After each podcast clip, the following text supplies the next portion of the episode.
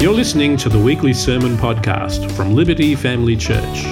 For more information about our church, head to the website libertyfamilychurch.net.au. Uh, all right, so yes, I have the joy of sharing with us um, from the Word today, and um, I'm following on from Joel last week as we looked, we began looking at the book of Galatians, and we're bringing it home today. Um, so, how about we pray together as um, we start, as we open the Word of God? Loving God, we thank you for your word. Um, we put our faith firmly in um, these scriptures, Lord. We believe that you've revealed yourself to us through the scripture, and we believe that you continue to speak to us today, Holy Spirit, through your word. And um, so we just want to have hearts that are open to you this morning, Holy Spirit, to speak to us, um, to reveal more of the the, the freedom of living um, that you have for us through what Jesus Christ has done, what we just remembered in communion that Cam led us in. Lord, um, we want to continue to go forward in our faith today. So we ask that Holy Spirit, you give us ears to hear, eyes to see what you would have us see this morning, we pray. In Jesus' name, amen. So, like I said, last week Joel began, um, he began this journey that we're going on these, these two weeks in the book of Galatians and um, encouraged us in the foundational theme of Galatians last week.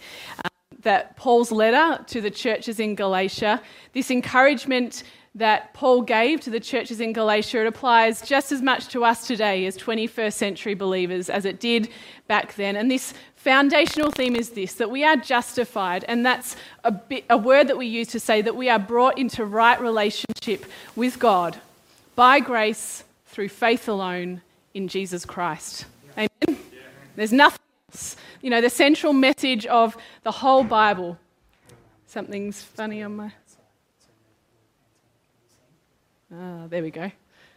I won't, I won't fade in and out then. The central message of the whole Bible, beginning in Genesis, ending in Revelation, is that all people, everywhere, all times, in all generations, we have chosen to live in rebellion, apart, living life apart from our holy and loving Creator. You know, we've chosen to do life on our own terms, making a life that seems good to us, um, without reference to God seeking to be our own little g God. We've pursued this path in its very for- various forms, and sometimes those forms aren't even what we necessarily think of when we think of sin. You know, it can be the pursuit of comfort, of pleasure, of peace, power, control, wealth, acclaim, honour, just leisure and pleasure to our own peril, because in doing so, we've estranged ourselves from our Maker who desires, and we said earlier, I think Justin said in worship, designed us to find true meaning and satisfaction only in union with Him. But the scriptures go on to reveal, as we just celebrated in communion, but God, rich in mercy, Jesus, God's Son, he came down to this mess of a world that we had made in seeking to rule lives, to live our lives on our own terms, in our own ways, and He showed us the way to our Heavenly Father. You know, our hearts were in need of transformation. We needed to desire to want to do new things, to live life joyfully submitted to our Father, to our Maker. And Jesus, He lived in union with God, He died in our place to atone, to make amends for. You know, the Bible says there's a penalty for sin, there's a penalty for our rebellion, and that penalty is death, eternal estrangement from the Father. But Jesus lived the perfect life so that he could die that death in our place, the death that we were destined to die forever apart from God. Jesus did that on our behalf. He took that penalty on our behalf and he was raised to life again in order to usher the way in for all of us to a new way of living, you know, free. Once we were slaves to our sins, slaves to our own rebellion. Those things that we thought would satisfy us have never satisfied us. We can all attest to that, yes? Those things that we once pursued in life as meaningful and giving us satisfaction and rest and hope and peace, they never satisfied. Now we are free. We're not slaves to that again. That's good news. Once we were dead in our sin, there was no life to be found in it. Now we are alive in Christ. We are new creations. And so the central message of Galatians is this we have restored relationship with God because of what Jesus has done on our behalf. This salvation that means relationship restored is by grace. That means to say it's a free gift of God, paid entirely at His expense, not ours, but made ours through faith. That means we simply thank God for it and joyfully receive it as ours, as we would a gift at Christmas or a birthday. We just, by faith, we say thank you and we receive it as ours. We receive that gift that Jesus died in our place so that we can live forever with God. It's good news. It's good news. And Paul, through his letter in Galatians, he both encourages and he warns us that we can do nothing, absolutely nothing, to add to this glorious forgiveness of our rebellion. We're going to switch microphones. The forgiveness of our rebellion towards God, that's to say our sin, settled by Jesus' death on our behalf. He says you can add nothing to that. Don't even try. There is nothing you could do to make yourself more acceptable to God than what Jesus has already done. Nothing. No good works, no inner self improvement, no number of friends that we could help introduce to Jesus, no happy life, no number of prayer journals that we fill, no success we could ever attain, nothing. Your salvation, your being put into right relationship with God, friends again with God, is purely because of what Jesus has done. Simply rest in the goodness of God. That's what Paul says through Galatians. And so this morning, we're just going to dive deeper into the incredible spiritual realities that are ours to live, that are ours to enjoy as believers, as those who put our faith in Jesus because of this grace that God has poured out on us. Are we ready? Let's read together from Galatians chapter 3, 26 through to 4, verse 7. It'll be behind me, but open it in your Bibles if you like as well. For in Christ Jesus you are all sons of God through faith. That's what we were just saying. For as many as you as were baptized into Christ have put on Christ. There is neither Jew nor Greek, there is neither slave nor free. There is no male and female, for you are all one in Christ Jesus. I think, as Billy Graham once famously said, the foot, uh, the ground is level at the foot of the cross. The ground is level at the foot of the cross. All accepted. And if you are Christ's, then you are Abraham's offspring heirs according to the promise. And we remember there that all the way back in the Old Testament, Abraham is considered the father of faith. You know, God called Abraham out to uh, begin a new nation, a people who would choose to worship God. And all that Abraham did, the Bible says that Abraham's faith was credited to him as righteousness. He was made right with God because he had just had faith in him. And so we're seeing here we are Abraham's offspring. Those of us who have put our faith in Jesus Christ, it's like we're following the footsteps of Abraham because he was the first to follow God by faith in that way. Paul goes on to say, I mean that the heir, as long as he is a child, is no different from a slave. Though he is the owner of everything, but he is under guardians and managers until the date set by his father. What Paul's getting at there, and we read earlier in Galatians, we looked at last week, is that the purpose of the law, you know, the law that was given to Moses, that the Israelites followed for millennia, was to lead us to Christ, was to show up our need for a Savior. That God's standard is here, He's holy God. We can only be brought into right relationship with Him when our hearts desire to want to serve Him. We could never attain to any level of perfection by ourselves. The law was put there to show our need for a Savior, that we could never do it on our own, as Paul said all through Galatians. In the same way, also, when we were children, that is, when we lived apart from Christ or under the law, we were enslaved to the elementary principles of this world and this is the exciting part. But when the fullness of time had come, God sent forth his son Jesus, born of a woman, born under the law, to redeem, to buy back, to make his own those who were under the law, so that we might receive adoption as sons. Did you get that?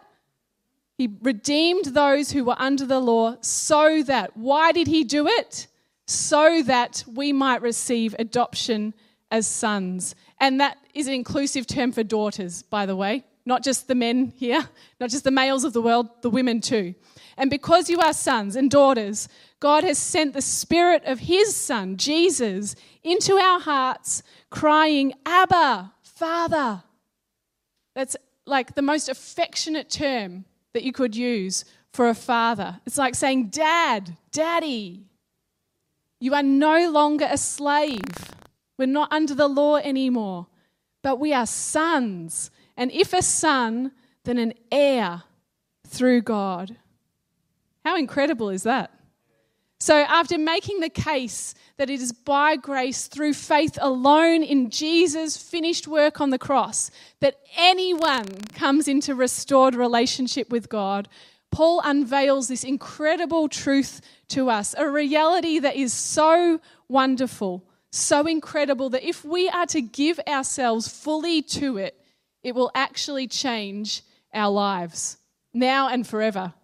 And that truth we read just before is this that anyone who puts their faith in Jesus to forgive our rebellious hearts, to bring us back into right relationship with the Father, with God the Father, anyone who does this is adopted as a son or daughter of the living God. How amazing. God's Spirit sent into our hearts when we receive with joy all that Jesus has done to make possible this restored relationship between us and our Maker. His Spirit affirms this incredible father child relationship that we now get to enjoy as adopted children. More than that, as heirs with Christ. Our spirits call out, Abba, like Dad, Daddy. Friends, this morning, we should know we don't just scrape into the kingdom of God. We don't just make it in. We don't sit on the sidelines in God's family like as some tolerated child. We don't just have legal status like our birth certificate says child of God. It's not just some legal arrangement. God wants to be known and reveals himself to us as our loving heavenly Father, our dad in heaven. We are adopted as sons and daughters of God. He has redeemed us. That means He's bought us from all our destruction by His blood, by His death on the cross. He's redeemed us so that we would share in all of the incredible blessings of knowing Him, of communing with Him, of enjoying relationship with Him, our good, good Father. This is incredible, friends. We just let this sink in and seep deep down into our spirits. If we have faith in Jesus Christ today, if we've submitted to his love and authority in our lives and his finished work on the cross to forgive our sin, our rebellious hearts, God longs today that you would know that you are his child. Right now, where you're seated, or if you're listening online or later in the week online, you are his child in his work, Children of the Living God, Scottish theologian and pastor Sinclair Ferguson, he writes this, and I just find this incredible. The notion that we are children of God, his own sons and daughters, is the mainspring of Christian living. Our sonship or daughtership, collective term sonship, daughtership to God is the apex, it's the highest point, it's the highest purpose of creation and the goal of redemption. Our sonship, our being sons and daughters of God, and knowing that in our hearts, that is the point of it all. The point of it all. You know, we see all the way back in Genesis in the garden, God made humankind in his image. That is to say, he made us as his children and to rule with him, to partner with him in stewarding this beautiful world that we get to enjoy. We were made to know God. That was the whole point in the beginning. We were made to bring honor to him, which I think, as was prayed earlier, that comes about as we enjoy him. It's as simple as that. Like God is honored, God is most uh, glorified in us, as John Piper would say, when we are most satisfied in Him. We were made to enjoy intimacy with God. We were made to delight in God. You know, I think of the Westminster Shorter Catechism. What does it say? What is the chief end of man? The chief end of man is to glorify God and to enjoy Him forever. Forever. How incredible.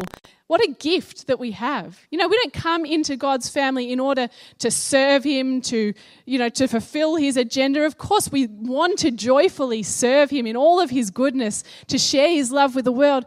But we come into His kingdom to be known as sons and daughters. That's what it's all about. Relationship restored. You know, I love Colin Buchanan's song. Our kids play in the car sometimes. It's Live in the Gospel. And I think the lyrics of it speak so well to this truth. It says, The gospel is the garden, not the gate.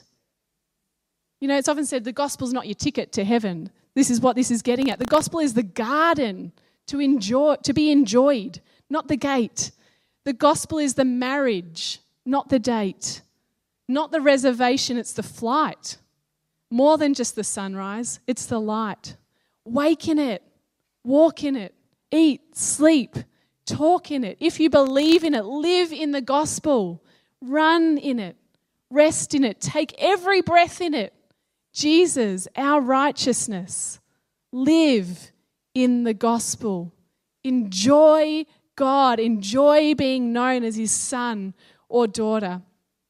Um, well known theologian J.I. Packer, in his best selling book, Knowing God, he says this If you want to judge how well a person understands Christianity, find out how much he makes of the thought of being God's child and having God as his father.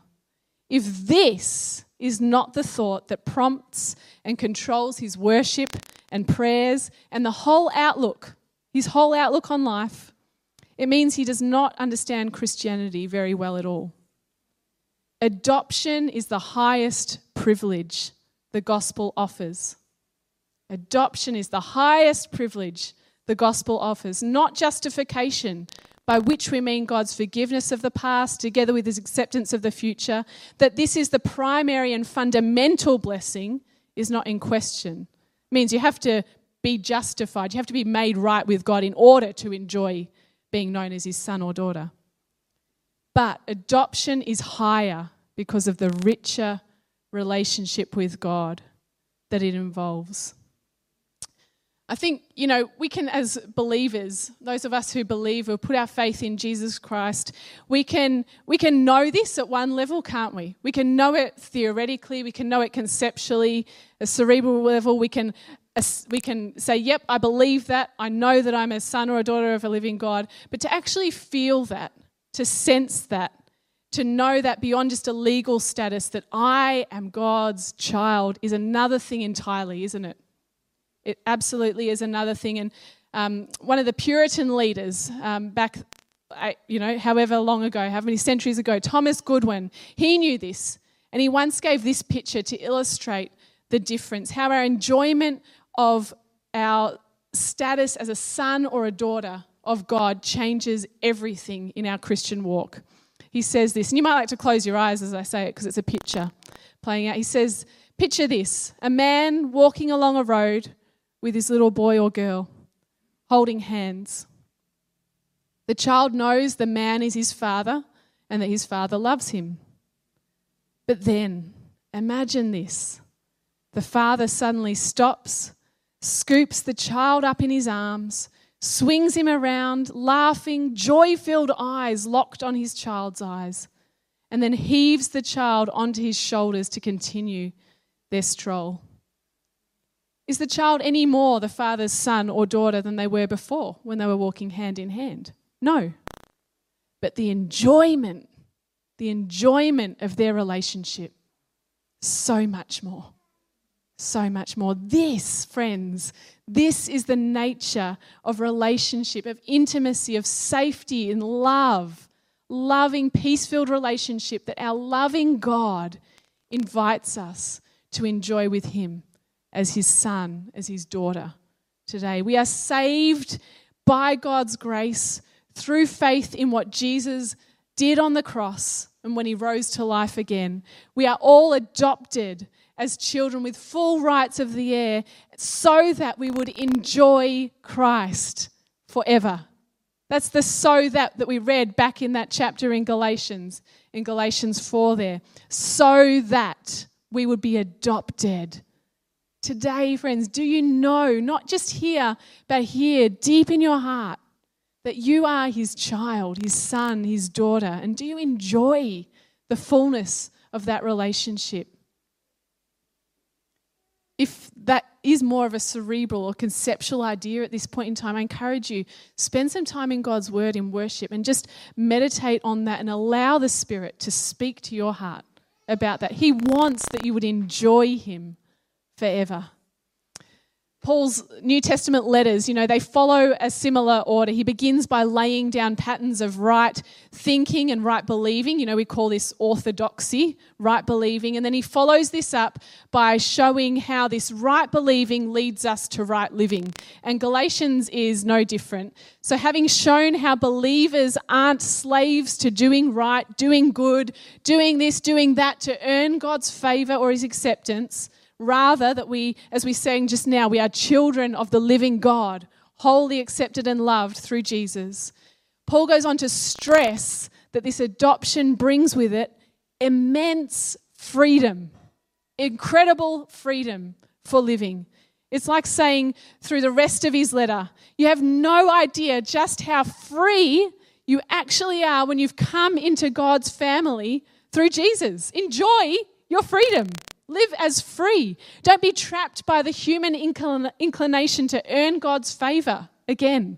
Don't be tempted to feel you need to do this or do this, do that, or don't do this, don't do that. You're free.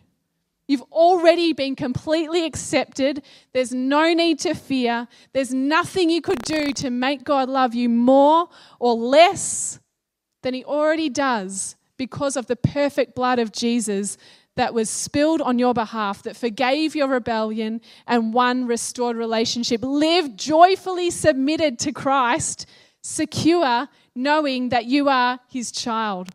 In Galatians 5:1, Paul urges, "It is for freedom that Christ has set us free. Stand firm then. Don't let yourselves be burdened again by a yoke of slavery." Some people talk, and you might have heard it yourself, of the need to walk in the Christian walk, this fine line between legalism, that means the do's and the don'ts, doing the right thing, not doing this thing, and, and a, a walk of licentiousness, which means anything goes. You know, because Jesus has freed me, because he's died on my behalf, I can essentially live however I want because his blood pays the price for my sin. That's sort of the line that some people talk of the need to walk between legalism on one side and uh, this licentiousness and anything goes type of approach to life as a Christian. But quite frankly, I think Paul would say this is this idea of this tightrope walk is quite contrary to everything that he has already made the case for in his epistles. He's saying if we living if we are living truly deeply from a place of joy and peace, knowing that we're completely loved and accepted by as God's adopted children because of the extravagant grace that Jesus has shown us on the cross. And we are heirs too, at that, remember. I don't think we even have a full idea of what that entails yet in this life, heirs with Christ. If we are living in that place, the question, how much can I get away with? Or the alternative question, what more do I need to do to earn my salvation, to earn my right standing with God? They won't factor in at all. There's no need for those questions anymore. You know, does a wife completely captivated by her husband's love and devotion for her, feeling utterly safe in their relationship, does she ask herself, how much flirting can I engage with with my coworker before it becomes inappropriate? No, not at all. The idea doesn't even enter her thinking. She is captivated by the love of her husband for her and the love that she has for him in return. And you know, similarly, when we are captivated by Christ and the knowledge that we are entirely accepted, entirely loved as his children, we won't even desire to flirt with the world. We don't desire to rebel anymore. We know there's nothing more that we can do to earn God's favor, and we don't want to do anything other than what's within his spirit, within his will. Now, here clearly this morning, this is not to say, this is really important, this is not to say that we don't ever fall into temptation, though, as believers. Romans 7 and so many other places in the Bible show us that we can and we will still struggle with our old nature from time to time. We don't lose favor with God when we are tempted and when we fall um, into temptation, okay? Your salvation is secure because of what Jesus did and nothing else. Nothing else, okay? We come and we repent and we turn and we say, God, I want to live right with you. I know this is the place where fullness of life really is. So don't hear that wrong this morning. What I am saying, however, is that f- our freedom, the freedom that we have of our secure, safe, loving relationship with Christ as his children, it doesn't pose a danger to our new life because our desires, our hearts, they've been changed forever by his love. Like Paul says in Galatians 5, verse 6 For in Christ Jesus, neither circumcision nor uncircumcision. We remember last week that was one of the big issues going around of the day. Do we need to be circumcised still because we're believers, even if we're not Jewish? Neither circumcision nor uncircumcision has any value. The only thing that counts is faith expressing itself through love. Galatians 5 13 and 14. You, my brothers, sisters, we're called to be free. Don't use your freedom to indulge the sinful nature. Rather, serve one another in love. The entire law is summed up in a single command love your neighbor as yourself. This is the, the clincher. Our freedom in Christ Jesus leads us to love others as Christ loves us. The Spirit dwelling in our hearts confirms our adoption. It says, Yes, you are adopted as sons and daughters, loved by God. And this lived reality is what guides our life choices, our worship response to God's love, to his generosity. And as we live from this place of acceptance in the glory of a good, loving, generous Heavenly Father, our lives, Paul says, will increasingly bear the fruit of that in keeping with His Spirit living in us love, joy, peace, patience, kindness, goodness, gentleness, faithfulness, self control. You can read that in Galatians 5 and many other good fruits of the Spirit. You know, we'll be able to sense that we are being transformed moment by moment, day by day, season by season in the light of God's presence living in us. Having come to God through faith in Jesus, adopted into his family, we don't now strive to do better, do more of this, more of that to earn God's favor. Paul says we are free. We are free because of Jesus, and our hearts are transformed by his love to desire to walk in step with the Spirit. As we wrap up this message and our look at the book of Galatians, and what encouragement God's Spirit would bring to ours through its pages. Um, I felt that Dane Ortlund's reflection in his book, Surprised by Jesus, which I've been reading lately, it sums up all that we've been talking about so well. He says this The portrait of discipleship we say discipleship, that means how we, how we go on to live as God's children. Having come to Christ, how we then live the rest of our lives in step with God's Spirit. The portrait of discipleship painted by the New Testament is that our first discovery of the gospel is the inauguration of an entire life of increasingly sensitized wonder at His grace. That's only the first taste when we first come to Christ. We are increasingly find ourselves in this place of wonder at what Jesus has done, the grace that He's given us. Goes on to say the gospel is not the runway to the Christian life, getting us off the ground at conversion, landing us in heaven at death, but irrelevant in between. It's not the runway. The gospel is the engine getting us off the ground, landing us, and keeping us in the air all along. The gospel is the engine to our lives. We stay in that place, increasingly sensitized at the wonder of God's grace. That is what fuels our discipleship, our day to day walk with Jesus, and our growth in the light of his presence. Just enjoying him, wondering at his gospel. That is where growth and transformation happens. That's the type of life that God intended for us to enjoy all the way along we remember that the whole point The mainspring, as we said earlier, of Christian living is to be known, not merely at a conceptual, a theoretical level, but in the deepest parts of our souls as sons and daughters of God.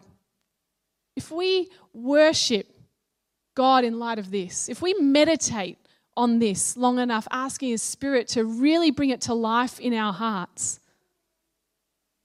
to make it a reality for us, that, that know that you know that you know type of experience, that we are God's son, that I am God's daughter. Treasuring Christ, we will be utterly changed, completely changed. You know, nothing in this life, no pleasure, no pain, no trial, no achievement, no success, nothing can touch us. Nothing can shake us. Of course, we will be shaken by the things of life, but at our core, we will be able to stand firm, secure, filled with hope, a joyful expectation, knowing that these are just the first fruits of what Jesus has redeemed us for. Enjoyment of God forever. I am a child of God. Amen.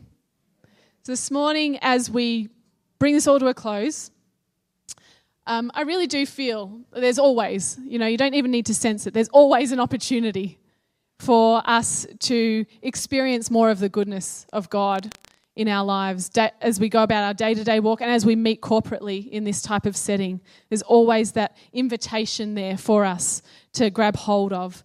And I feel there's an opportunity, an invitation for us today to again sense the goodness of God afresh in our lives, reminding us, again, not at a conceptual level, but deep in our hearts, that we are God's children. To cry out, Abba, Father, and to be changed in the light of His love for us, to receive from Him, to commune with Him, to enjoy with Him. Maybe you'd just like to close your eyes where you are. I'm going to read again that, um, that picture that, uh, of Thomas Goodwin's. And I invite you, as I read it again, to imagine that you are the child. If you didn't do this earlier, imagine that you are the child holding the hand of the Father as you walk. And just allow God's Spirit, as you do, to minister to your own, to lead you where He would lead your heart this morning. Imagine this a man, the man is God, God our Father, walking along a road with his little boy or girl holding hands, you know that the man is your father and that your father knows, loves you. But then imagine this the father suddenly stops, scoops you up in his arms, swings you around, laughing, joy filled eyes locked on yours. And then he heaves you onto his shoulders to continue your stroll, as you talk together, as you enjoy that moment together. Holy Spirit, would you minister to our hearts this morning? We invite you, come now. Minister to our hearts in the way that you, you know that each of us need to be, to be ministered to. Show us the wonder of your grace afresh today. Bring healing to our hearts, Lord, where they're hurting. Comfort, sense of deep security, I pray.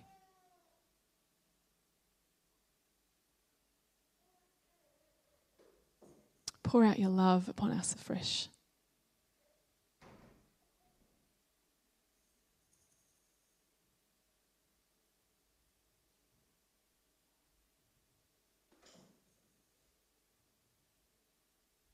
Open our eyes in wonder to the freedom that is ours to enjoy, to participate in day in, day out, because Christ has set us free.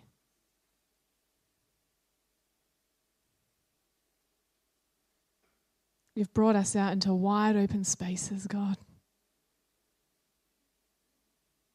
no longer slaves to, to, to fear, to sin, to death, hopelessness, brokenness, but we are sons and daughters, heirs of God.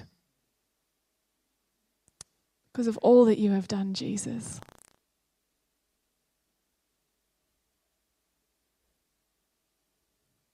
We could never thank you enough for that, Lord. Could never be enough words. We'll never get to the bottom. We'll never exhaust your praise. Lord, we know that we're just going to be increasingly sensitized to the wonder of your grace in this life and the next, giving you praise for all eternity. We are sons and daughters of the living God, heirs with Christ. Lift up our eyes to see that, Lord.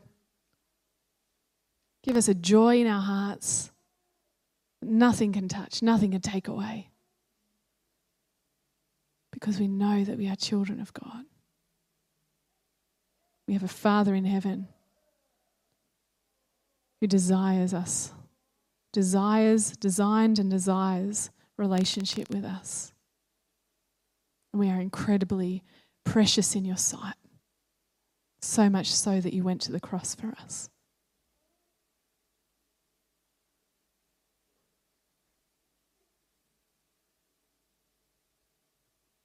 Holy Spirit, as we go into this week now, we pray that we would be led entirely by your voice. Holy Spirit, prompt us to take quiet moments with you, to, to enjoy the fullness of the reality, the truth that we are sons and daughters of the living God. Cause our hearts to sing. Give us a, a spring in our step, Lord, as we go into this week amidst all the trials that may face us, all the temptations that may lie before us. God, we thank you that you have won the victory and that we are secure in the knowledge that we are sons and daughters of the living God. Go before us in all things, we pray. In the precious name of Jesus. Amen.